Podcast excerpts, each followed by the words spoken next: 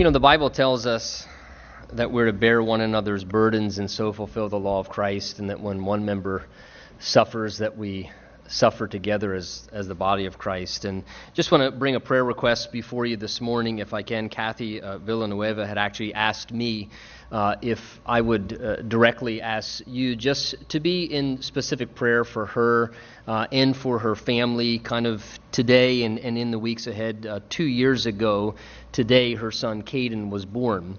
Uh, and he lived 52 days, and then he passed away on November 7th.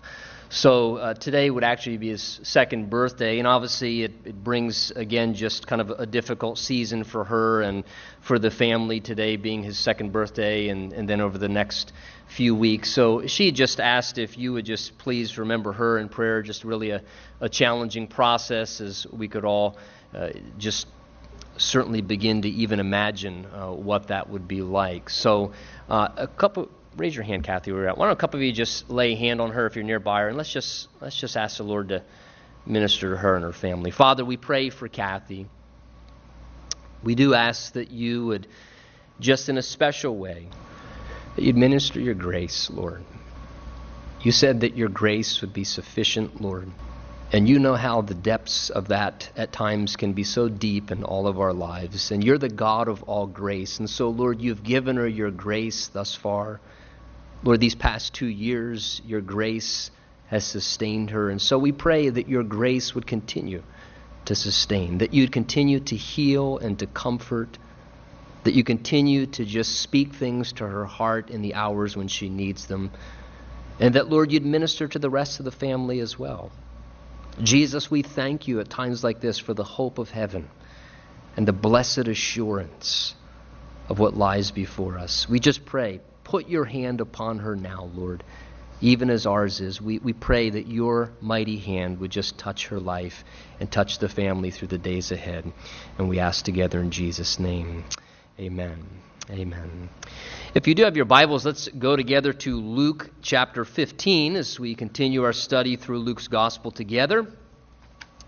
Luke 15, we left off last week in verse 10, and this morning we pick back up where we left off in verse 11, and we're going to look, sort of a lengthy section, but we're going to look at verse 11 down through verse 32, which records for us this parable of what we often call the prodigal son. If you do need a Bible while we're opening in our Bibles, you can hold your hand up. The guys are in the aisle there. They'd be glad to let you have a Bible so you can follow along in God's Word with us. Just keep your hand up and they'll get one to you.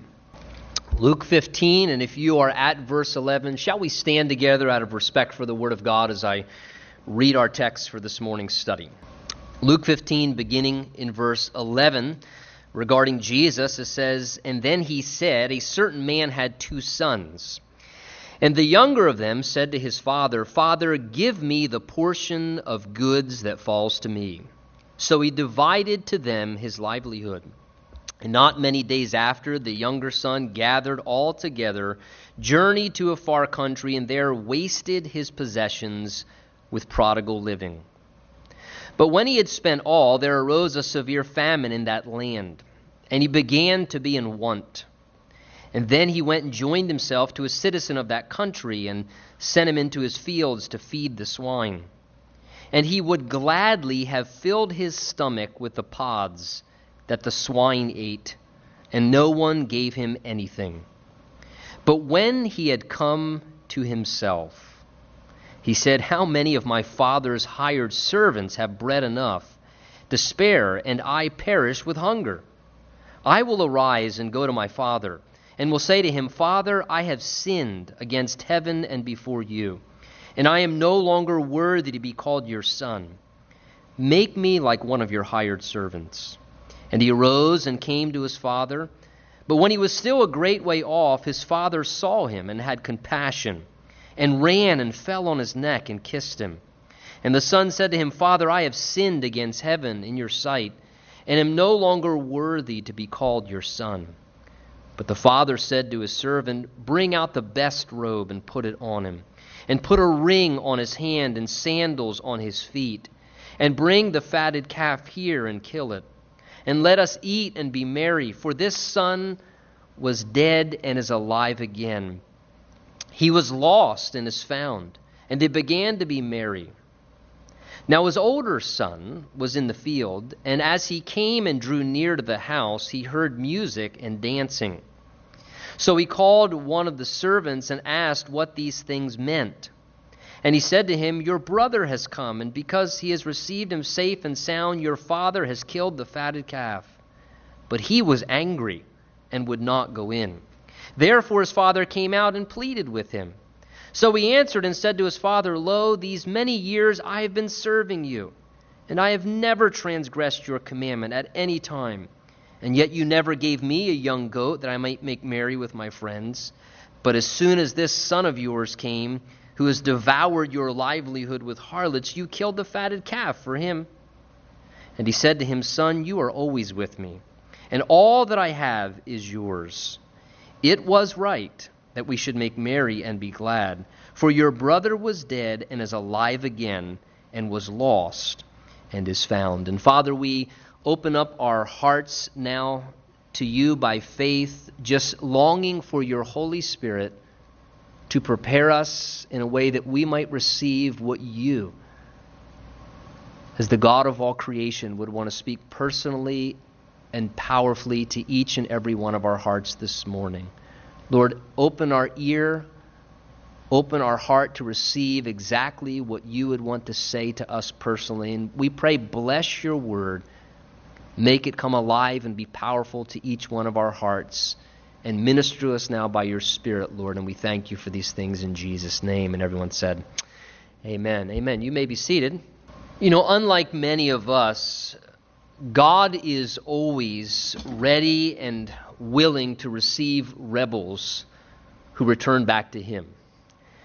And I say that because I'll be the first to admit that when somebody fails, certainly that is hard to face and to deal with. And when somebody fails and then they come back and sort of apologize, hey, I, you know, I really didn't mean, I, I messed up there, I made a mistake, and and and they, it seems that it's a little easier to just embrace them and forgive them and receive them back. But there's something very difficult, is there not, when somebody just, there's a real arrogant, out and out rebellion.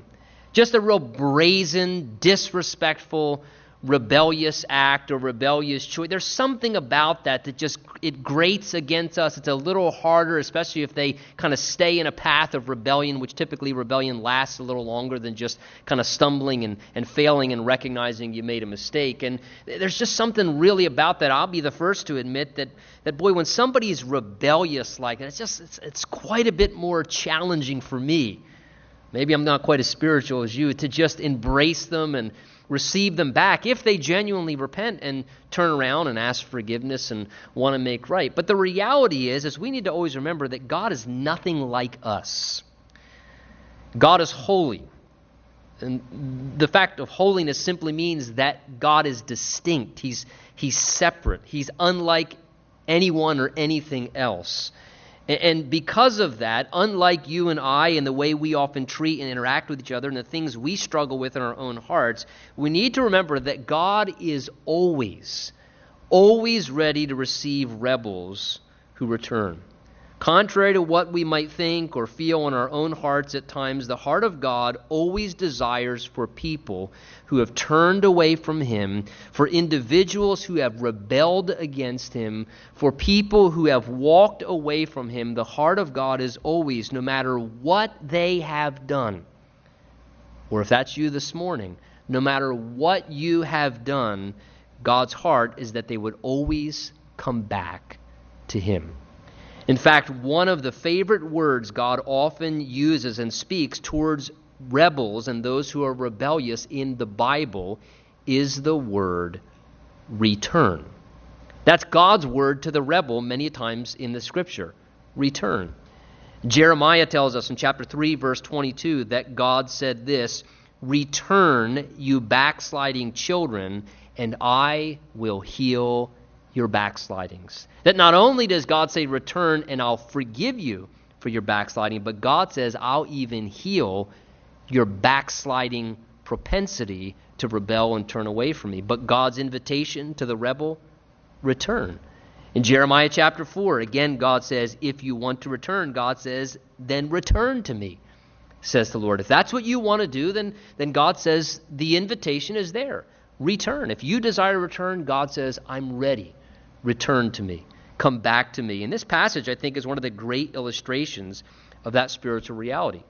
Remember, as we began chapter 15 last week, this parable we're looking at, a third of three parables in Luke chapter 15 that Jesus gives to show God's heart towards the lost who've walked and wandered away from him. Remember, Jesus is answering a complaint regarding the religious leaders, which we saw back in verse 1 and 2, where it said all the tax collectors and sinners were drawing near to Jesus because they wanted to hear him.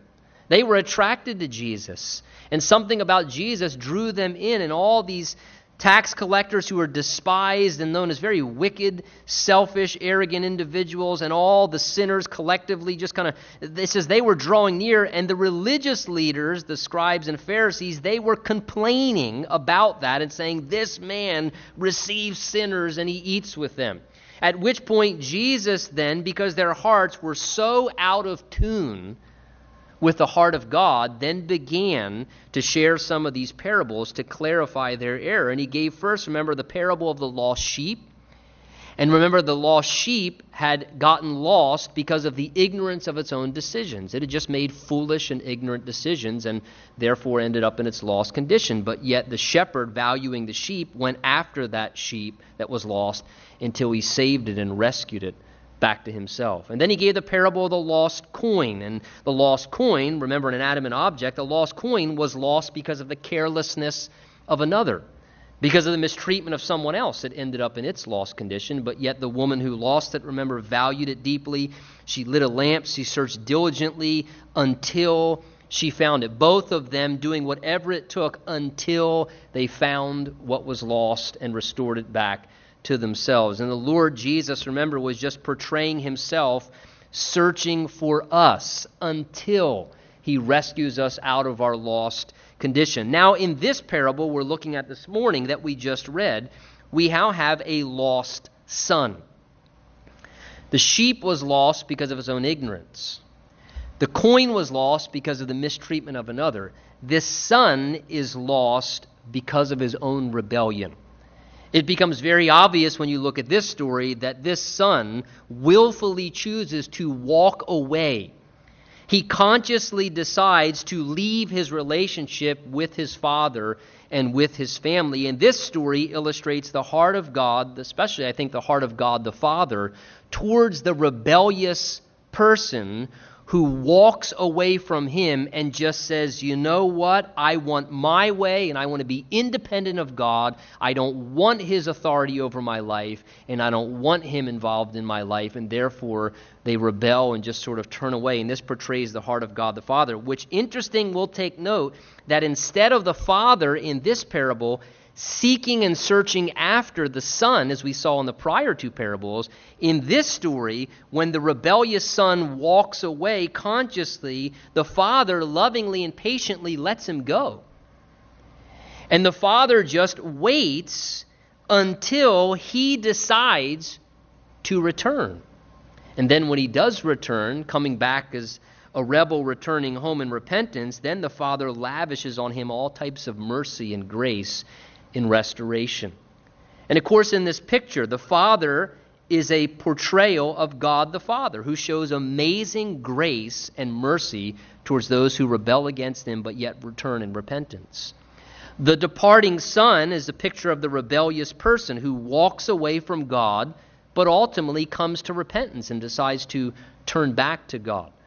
And the elder brother, who we see in the latter end of the parable, is a picture of those of us, and I'd be the first to put myself in that category at times, those of us who struggle with watching God show grace to a rebellious person who genuinely repents and comes back and receives the mercy and the grace of God, and how we struggle with that at times. Look with me again back in verse 11. This parable begins by Jesus saying that a certain man had two sons, and the younger of them came and said to his father, Father, give me the portion of goods that falls to me. So the story opens with a father being confronted by one of his children with the heartbreaking situation of that son desiring to depart from him relationally and circumstantially. Now, to add to the heartbreak, it's hard enough when, after you've raised a child, that moment comes when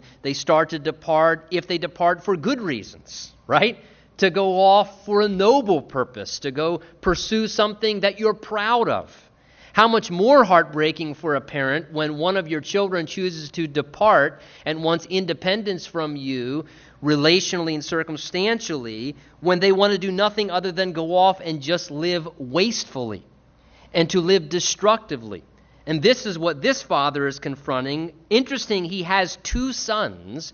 Both of them were raised in the same way, in the same household, exposed to the same things in their upbringing. But yet it becomes very obvious among these two sons that they take two completely different moral courses for their life, which is a great reminder of the reality of what the Bible teaches that we all have free will and that we each individually choose what course and what path that we're going to take morally, spiritually, circumstantially. This father had two sons. They experienced the same things. They were exposed to the same things. They were raised in the same things. And yet they went completely different directions in regards to their choices and their decisions. And that's just a reality that, uh, you know, important to remember as a parent because sometimes, you know, parent, they have a child that wanders off or becomes a little rebellious and starts to make poor choices and they can condemn themselves continually and chronically when the reality is, listen, that child has a will. And you could have raised them perfectly and they still could have rebelled. Do you know how I know that? Because the most perfect parent himself, God the Father, guess what? He put Adam and Eve in a perfect environment, way better than any of us raised our children in. Perfect environment, paradise. They lacked nothing. Their father never was a bad example. They had everything. God was their father. And what did they do? They rebelled. They rebelled. And, and here we see one son choosing to go off, the other remaining. Now, verse 12 tells us that he comes, the younger of the two, and says to his father, Father, give me the portion of the goods that falls to me. Now, it was customary for children not to receive the inheritance from their father until the time that the father had died. It was very unusual to receive your inheritance ahead of time. It was after the father died, the wealth was dispersed. Typically, the older son got got an extra portion. So in this case, you have two sons. The elder would have gotten two thirds, and the other son would have gotten one third, as there were two sons here. But the reality that it was not customary to receive the inheritance until after the father died makes, therefore, this request of the younger son at this point really rather offensive and quite hurtful to the father if you truly understand what's going on here. You have this son here really indicating very clearly how utterly selfish he is as a young man. That he really has no care or concern for his father and really is not showing any respect for him at all. He comes to him before his father's even dead. It doesn't seem even ill at this point and just says to him, Give me my goods, give me my inheritance now. In essence, what he is saying, whether you realize it or not, is he's conveying, You know what, Pops? I kind of wish you were dead already, but since you're not, and since it may be a little while till you die, and, and I'm missing in the meantime all kinds of things that I could be enjoying, I'd really like to start spending my money. So, since it's probably going to take you a little while to die, then would you just give me my money now? Just give me my money now because it doesn't seem like you're going to die anytime soon. And, and he's kind of arrogantly asking for his money. Notice even the language. He says, Give me. Give me? I mean, it's almost as if there's this arrogant sense of entitlement. You know, it, it, the Father works and earns and creates everything, and then the Son says, Give me. And it just shows you, again, where his heart is at in this whole thing. And an attitude of rebellion is often revealed, I think, in an attitude of being kind of demanding and pushy, a sense of entitlement, whereby I actually think somehow I'm entitled to something, the way this son kind of feels like he's entitled to something. Give me. And there's this sense of entitlement that somehow he actually deserves something, so he's kind of arrogantly demanding for it in front of his father here. And verse 13 tells us, verse 12, excuse me, that the father divided the goods. In other words, the father complied. He gave the livelihood, it seems, to both of his sons at this point. And not many days after, verse 13, the younger son, as was expected, that was his intention, gathered everything together, all the money in his pockets full now, and he journeys to a far country, and there it says he wasted his possessions with prodigal living, and the word prodigal just means with wasteful living. So after the son receives his portion of the inheritance, it becomes very clear, as I said, that he wants independence from his father. He wants independence from the family, and he wants to be free to go forth and pursue his own ways. Apparently, he felt there was something better out there in the world than being here under his father's authority and within the family, and therefore he wants to go out after it, and he wants to indulge it to the full and experience it for himself. And that's why verse 13 tells us that simply he just went out and began to waste all of the wealth with prodigal living. The father gives him his inheritance, and now here he is, pockets full of cash, his selfish appetites driving him on, and he just takes off and heads off to a far country, ready to go somewhere far away and to do his thing. And Jesus gives the sad testimony that he went forth and he began to waste his possessions with wasteful living.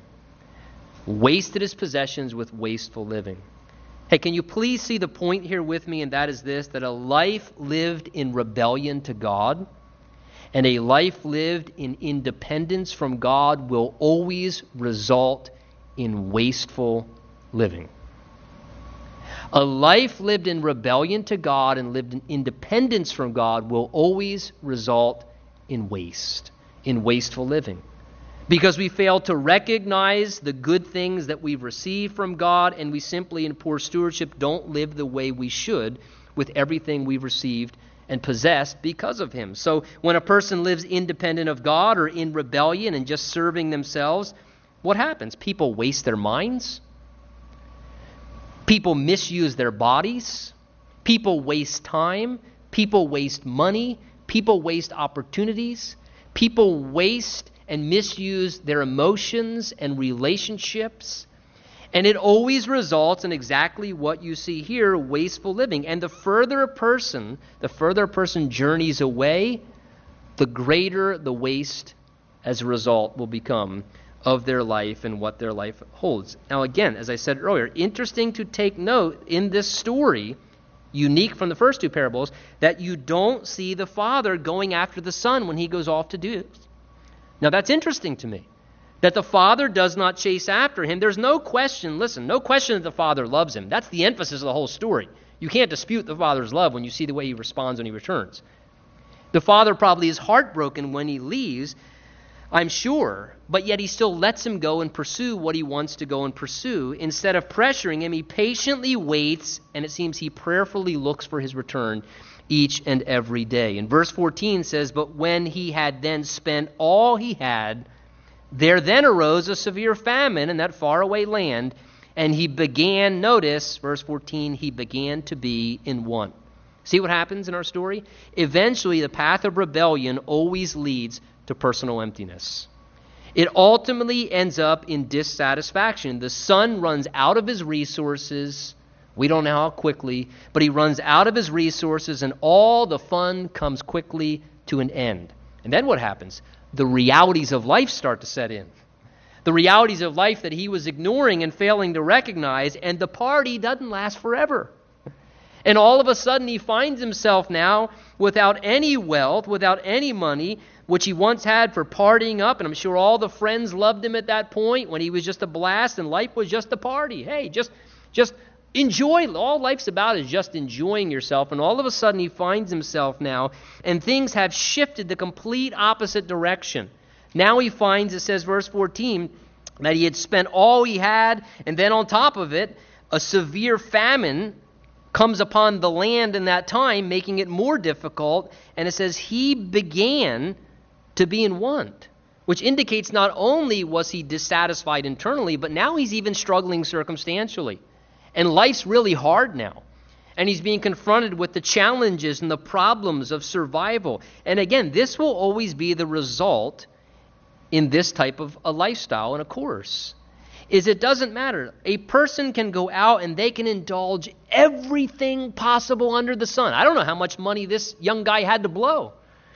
He could have indulged everything under the sun, but the end result is do you know what the end result is? It's the same as verse 14. A person will always end up being in want.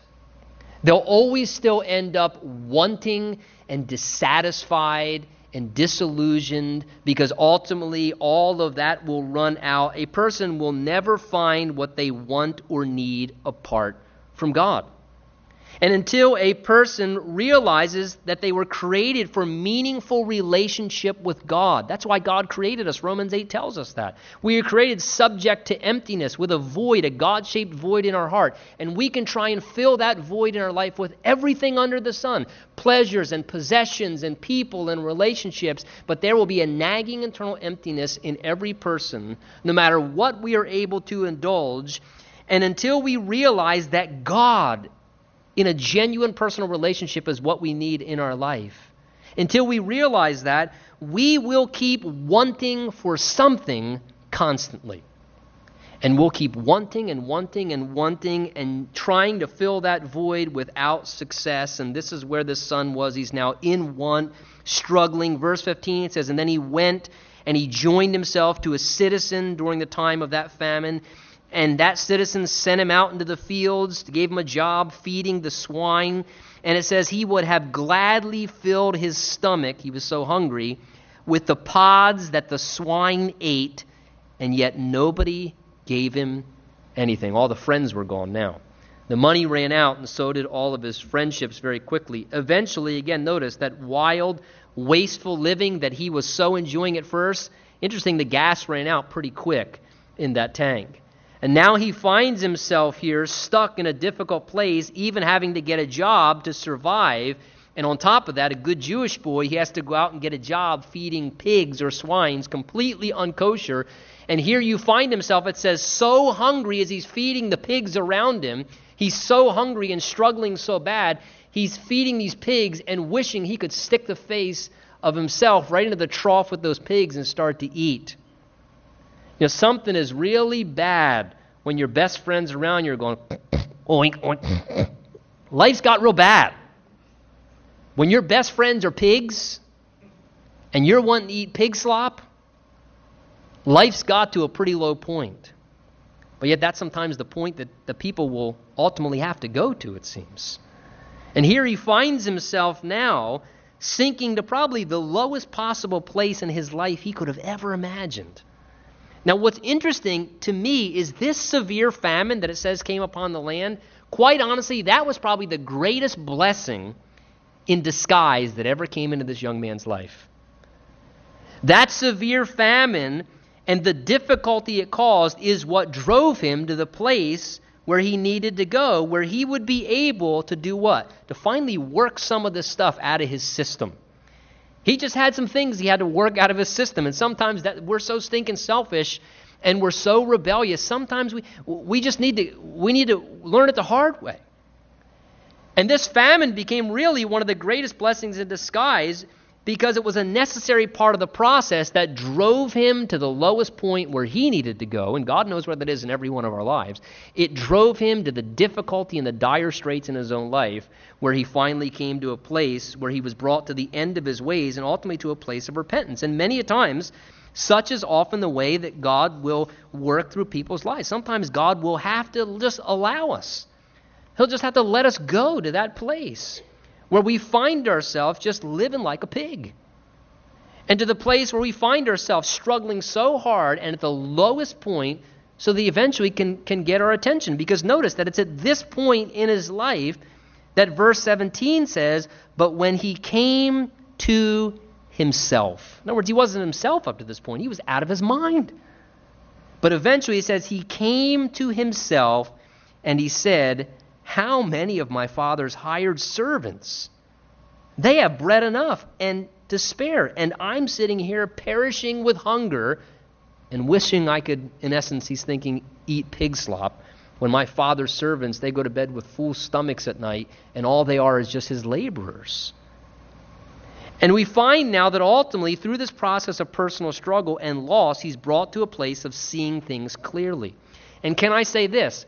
The fact that his father did not Maybe he got word, I don't know. But the fact that his father not only didn't go after him, but didn't send him money when he heard his son was starving in a far country, the fact that his father didn't send him aid and send him help and supply him what he needed, even when he was struggling really bad, truth be told, was a tremendously important thing because if he would have got one dollar or one meal more, it would have been one more day he would have delayed in coming to his senses and repenting and realizing what the genuine need was in his life. The fact that he had nothing to turn to at that point was what helped him because had his father sent money or food, it would have just delayed his return. He would have waited another three days. He would have went on for another three months. And he needed to run dry and break down and come to his senses and struggle, listen, struggle with eating the fruit of his own ways. Consequences are life teachers. And I've found in my life that consequences are some of the greatest educators I've ever experienced in my life. And it was the consequences that he was experiencing that made him come to a proper perspective where he realized his own error. What am I doing? I've been so selfish. I've been so foolish. I've been so rebellious. What if I reduced my. And it often is this is the process many times God has to take us through. It's a process God will allow to work through a rebellious person. God will even lovingly, I find, withhold. He'll withhold circumstantially, he'll withhold financially, he'll, he'll withhold in many ways sometimes physical, material things, and actually, I'm going to say it, actually make it hard for people. And make it difficult for people to assist us to come to our senses more clearly. And that's exactly what you see happening here because verse 18, after he comes to his senses, he then concludes, I will arise, he says, and I'm going home to my father. And I'm going to say, Father, I have sinned against heaven and before you, and I'm no longer worthy, says, to be called your son. Make me like one of your hired servants. His personal realization of this difficult situation is what prompts him now to have a desire for what? repentance. And it was the struggle, it was the loss, it was the difficulty, it was sinking to that lowest spot, which is what he needed to experience, that caused him, verse 17, to come to himself and to recognize where he was and then to realize, I need to repent. Which, as we said before, repent means to just turn around from the wrong way and go the opposite direction. He came to the conclusion it would be better to return home, but he came to a willing decision. He makes his own conscious choice. He's not coerced, he's not forced. He comes to his own conscious choice to leave the condition he's in and to go back to where he knew that he ultimately ought to be. And his repentance included a couple things. Take note of it here in verse 18 and 19. First of all, his repentance included sincere confession. Sincere confession. Notice in verse 18, he says, Father, I have sinned against heaven and before you. Sincere confession. Confession means to say the same thing, it means to agree with. In other words, he wasn't making excuses anymore. He was taking ownership of what he did. He was fully acknowledging what I've done is wrong. I'm not going to make excuses anymore. I'm not going to justify it or rationalize. I have sinned. That's sincere confession. Confession is an important part of repentance. Confession means that we don't beat around, we just we take ownership for what we did wrong. I was wrong and what I've done was wrong and I have been wrong and he takes ownership. There's sincere confession. Secondly, notice also that he's openly humbling himself now because verse 19, he says, I'm no longer to be worthy to even be called your son. He's just kind of openly, he's not afraid to be humbled. He doesn't care about his image anymore. Many times you can tell where somebody's at in the process of repentance because you can tell, are they still concerned about their image? You know, I see this, I've seen this many times played out even from a ministry perspective. You know, somebody, you know, does something foolish and they say, okay, I, I admit I was wrong. How soon can I start serving again? Because I don't want people to know. You're not repentant. You still care about your image. But when you're genuinely broken and repentant, you, you humble yourself. I, have been, full, I don't, and that kind of goes out of your sails. So there's open humility, and notice there's also the submission of his rights because he says, Father, make me like one of your hired servants. Take note of the difference. What did he say when he left, when he was all arrogant? Give me. Now he's saying, make me a servant. Father, I don't even deserve to be one of your sons. Just make me a servant. And you can tell there's been a great change in his heart. He's taking ownership. He's humbled himself. He's no longer demanding. And can I say this? This is what repentance should look like. In the last section, Jesus illustrated conversion twice by saying a sinner who repents. And we talked about that. I think here Jesus goes on and he says, Let me give you a snapshot of what that looks like. Conversion in a heart is when a sinner repents. And he says, Let me give you an illustration by the story of the lost son, because this is a great illustration, a portrayal of what repentance genuinely looks like. As their genuine repentance from this son here, he decides what he's been doing is wrong and he turns around and heads back towards what is right and there's sincere confession, there's humility, there's the submission and letting go of all of his rights. He's not demanding anything anymore because he feels he doesn't deserve anything. And the Bible tells us to bear fruits worthy of repentance, which means this repentance is something you can see, it's measured. It's evident and it's obvious, and the son displayed it. Well, look at verse 20. He must have been rehearsing, thinking about this, how he was going to do it. And he says, He then arose came to his father. But when he was still a great way off, his father saw him in the distance and had compassion and ran and fell on his neck and kissed him. Now, when you read verse 20, it seems pretty clearly that this father had always been waiting for his son. That since the day that he left, he was watching for his return because it says in verse 20 that his father saw him a great way off. How would he have seen him a great way off unless he was looking? This father had such love for his son, he probably never stopped praying for him or watching for him every day. He was anxiously waiting for the day his son would finally return home. In fact, I don't know. Perhaps did the father, maybe even as his son was leaving, did his father, with tears streaming down his face, look into his son's eyes and say, Son, I don't agree with anything that you're doing. And it breaks my heart that you're doing this and you're going to make a mess of your life. And I love you. And I want you to know that I'm going to be here when you come back. And I'm going to be waiting for you. And again, remember, Jesus tells us all of this is a picture of the heart of God. It's a picture of the heart of God the Father. That God Himself does not give up on people. God may give people room to struggle.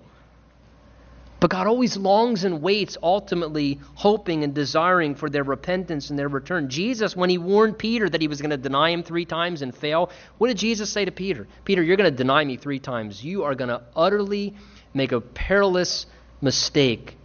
And then he said, Peter, but I've prayed for you. And when you return, strengthen your brethren. Even before he failed, Jesus was already planning on his repentance. He said, When you return, all I ask, use that to strengthen your brethren. And what a beautiful portrayal of the heart of God. This father here says, sees his son even as God longs and waits and, and hopes and desires that we will return to Him when we've rebelled against Him. It doesn't matter what we've done. He's waiting. It says He ran to Him, grabbed Him, and began to kiss Him and embrace Him with great compassion. And again, this was totally undignified behavior for a Jewish man, especially for a Jewish patriarch. They did not run. This was undignified behavior in the culture. But yet his love for his son compels him, and the father doesn't reject his son altogether. He doesn't rebuke him. You don't see him, well, let me tell you, if you, he doesn't begin to rebuke him and to chide him. What does he do? He just extends mercy to him. In love, he just extends mercy to him. And what's mercy I mean? It means not giving somebody what they do deserve. And this father has such great love for his son, he instantly wants to forgive him all his errors, all his offenses, because he knows he's genuinely repentant now and he's returning back. And again, Jesus is showing us that this is a picture of the heart of God, longing and waiting. When somebody rebels, God longs for them to return. If you're here this morning, maybe you've really backslidden and you have gone really far out away from the Lord. Listen, God's not looking to reject you and rebuke you and chide you. God is longing for you to come back. The heart of God and His love is waiting with a tear in his eye for the moment that you turn back around, and he will be running to you way quicker than you could ever run back to him. He's waiting. This is a picture of God. Interesting, the only time in the Bible we see God portrayed as being in a hurry. The only time.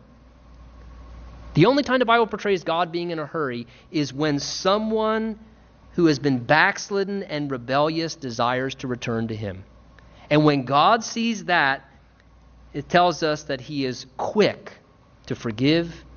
He's ready to receive. When somebody's failed and ruined their life, when they're finally broken and repentant, God is ready and God is enthusiastically waiting to embrace them and to restore them. Nehemiah 9:17 says that God is ready to pardon. I love that. Ready to pardon. It just doesn't say he's willing to pardon, it says he's ready. He's ready to pardon. Look in verse 21. It says, The son then says to his father, Father, I've sinned. He starts to go through his whole rehearsal of his confession. Father, I've sinned against heaven and in your sight, and I'm no longer worthy to be called your son. And no doubt there's a sense of genuine brokenness at this point. There's a sense of remorse. He's seeking to take responsibility.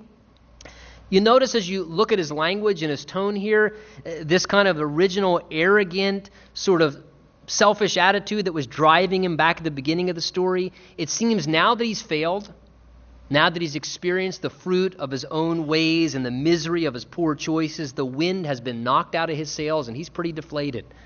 And he seems like a different character now. He just comes to his father and he's just content to be humbly nothing more than a servant. He says, Father, I just, just make me one of your servants. I don't even need to come back into the household. He's just content to be humbled before the Lord but look at this, verse 22. It says, But the father said to his servants, Bring out the best robe and put it on him, and a ring on his hand, and sandals on his feet, and bring the fatted calf and kill it. Let us eat and be merry, for this my son who was dead and is alive again. He was lost and is found, and they began to be merry. So, after showing tremendous mercy, what does the father do now? he actually interrupts the son. The son doesn't even get all the way through his confession. If you realize what he was planning to say in verse 18 and 19, he doesn't even get a chance to finish his story. His father is so overwhelmed with love and mercy for him, he just interrupts his son and he starts showing all kinds of not just mercy, but now grace towards him. He tells his servants right away, he says, Hey, go get the best robe and go get my signet ring, the identification of being part of the family. And he says, and go get sandals. No servants wore sandals, only household members wore sandals. And get the fatted calf, which meant tremendous significance when you slaughtered the fatted calf to share in a feast together. And now he's not just showing him mercy by not giving him what he deserves, now he's showing him all kinds of grace. Mercy's not getting what you do deserve, grace is getting what you don't deserve. Mercy is when God withholds judgment and punishment. Grace is when God blesses and shows kindness when we're completely unworthy of it and does special things for us anyway. And here you see, again, Jesus is portraying God the Father's heart towards the rebel who returns, that God doesn't want to just be merciful and forgive them and embrace them. Jesus says, Oh no. He says, God's not just merciful, God's gracious. And many times God will bring that person back and begin to just bless and do wonderful things and extend his grace to them. Not only is he merciful, he'll show grace. And he'll begin to bless and restore in wonderful and special ways. And what an amazing thing, because again, our minds would want us to think that, that God would embrace us back, but he'd say, okay, but if you come back, no longer being on the A team for you anymore, you're going to have to be on the B team now. I mean, I'll be merciful to you, but I can't ever bless your life again. I can't ever bless your marriage. I can't ever bless your, your walk with me. I can't ever bless what you're doing or bless. And, and God wants to do that, but yet the devil would want us make us think, no, no, no, God will be merciful. I mean, maybe he'll do that. And here you see, here this is a human father Jesus is portraying. And he's saying, look, if that's the heart of a human father, Jesus said on another occasion, if you being evil know how to give good gifts to your children, how much more will the Heavenly Father give good things to those who ask. He's a much greater and more gracious and generous Father. Well, here he's bestowing all this grace and blessing his son, and they're celebrating and rejoicing together. And look at verse 25 now. It says, Now his older brother, who was out in the field, as he came home, he drew near to the house and he heard music and, uh oh, Christians dancing. Imagine that. That's in the Bible. I won't give you interpretation. Verse 26 So he called one of the servants and he said, Hey, what's going on? What do these things mean? And he said to him, Your brother has come, And because he's received him back safe and sound, your father has killed the fatted calf. Verse 28, notice, but he was angry, and he would not go in. So now, as the older brother comes back, you notice that he's quite resentful about his brother's repentance and the reception of his father and others. That younger brother had sincerely chosen to repent of his ways. He had sincerely chose to turn his life around and walk away from his prior errors and get right with God and right with man and those around him. And God always honors sincere repentance. However, notice Though he's met by a loving father and loving family members who embrace him and support him and are celebrating about his repentance, when the older brother hears the story of what's happening, it instantly produces irritation in him. He's bothered by it. He's resentful and he refuses to welcome his brother. He refuses to participate. He was displeased and embittered because he himself I remain loyal all this time. And here this rat goes out there and does that and, and comes back and he can't agree with the fact of not only would you take him back, but this is the way you handle this rebel's return?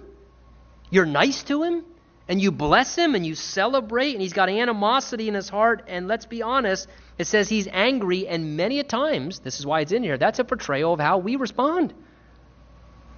Sometimes somebody lives rebelliously, they backslide, they hurt and harm all kinds of people in the process. They hurt everybody in the family. They hurt a whole bunch of people around them, and they burn all kinds of bridges. And then one day, lo and behold, they genuinely decide to repent, and God breaks them.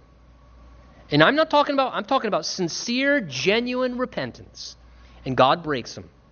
And they sincerely come back, humbly, confessing, seeking forgiveness, and they're sincerely broken, and God's merciful to them, and God embraces them back. And then like he does, then he even starts to bless them. And we watch that and we experience that. And if we're honest, maybe you won't be, but I will. If we're honest, we go, wait a minute. They don't deserve that. Well, that's just, that's wrong.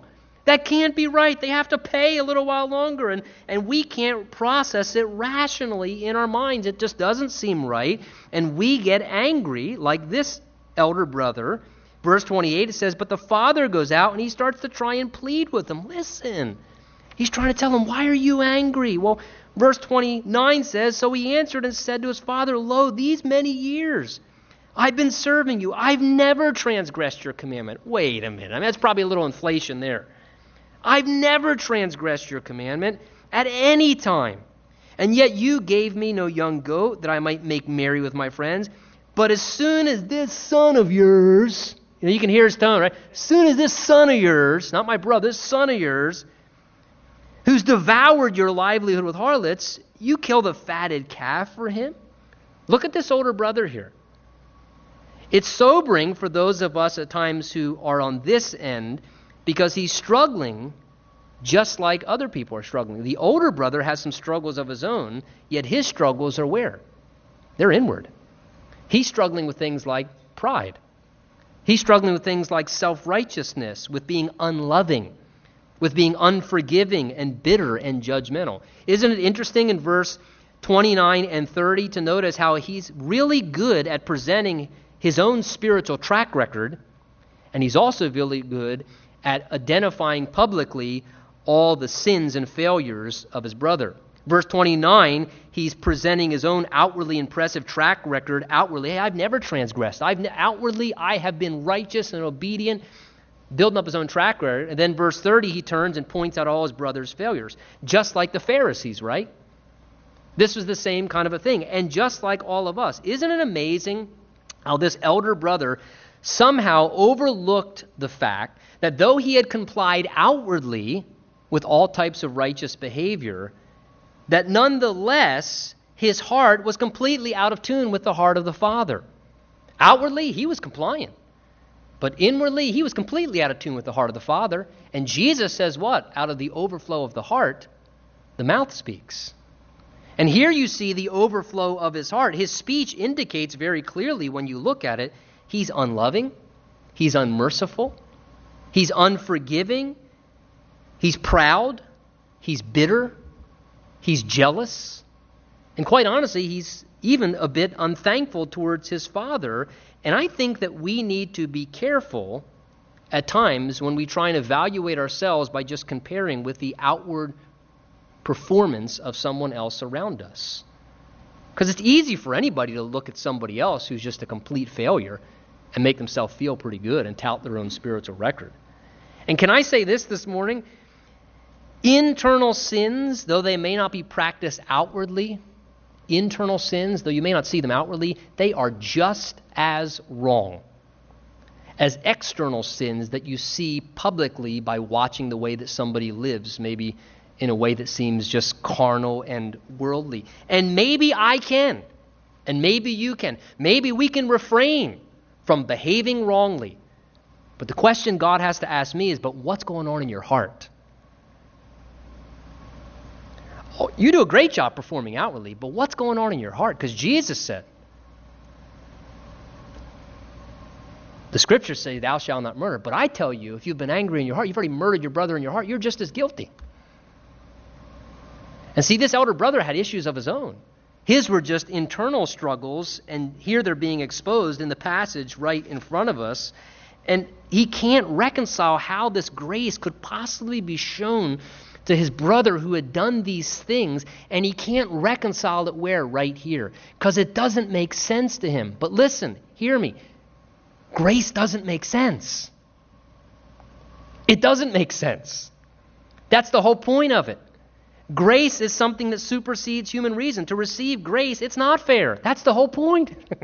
That's the whole point. You have to be undeserving to receive grace.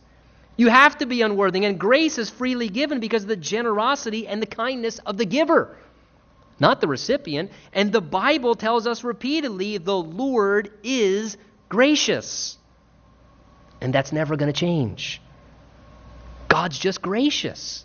It's just the way that He is. And here, this elder brother is struggling as we struggle when God the Father is gracious. And it says, verse 31 the Father said to him, Son, you are always with me, and all that I have is yours. In other words, I gave him a calf. I would give you everything. I love you just as much. Verse 32, he concludes saying, It was, notice that term, right that we should make merry and be glad, for your brother was dead and is alive again, and was lost and is found. What does the father do? He rebukes and he corrects the wrong heart attitude and the wrong mindset of this elder brother. And he, and he says to them, Don't you see? God has given him back to us from the dead. He's no longer lost.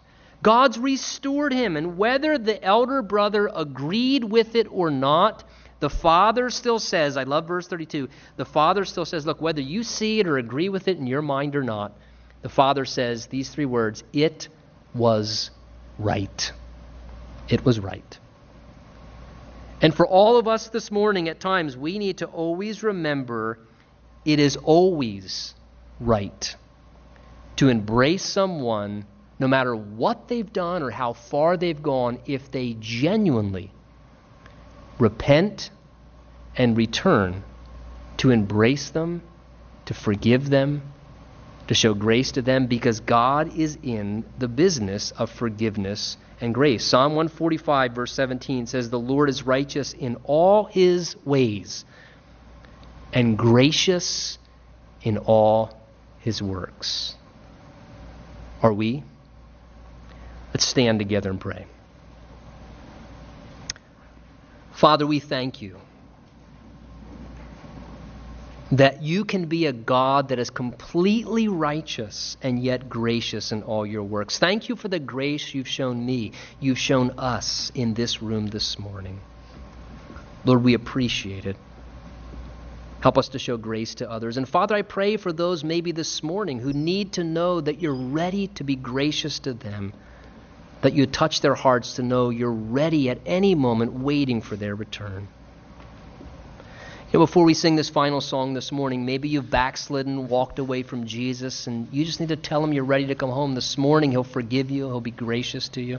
And maybe you're here and you have never genuinely made a commitment to Jesus Christ. You want to know your sins are forgiven, and you want to know that you're ready to die and to go to heaven.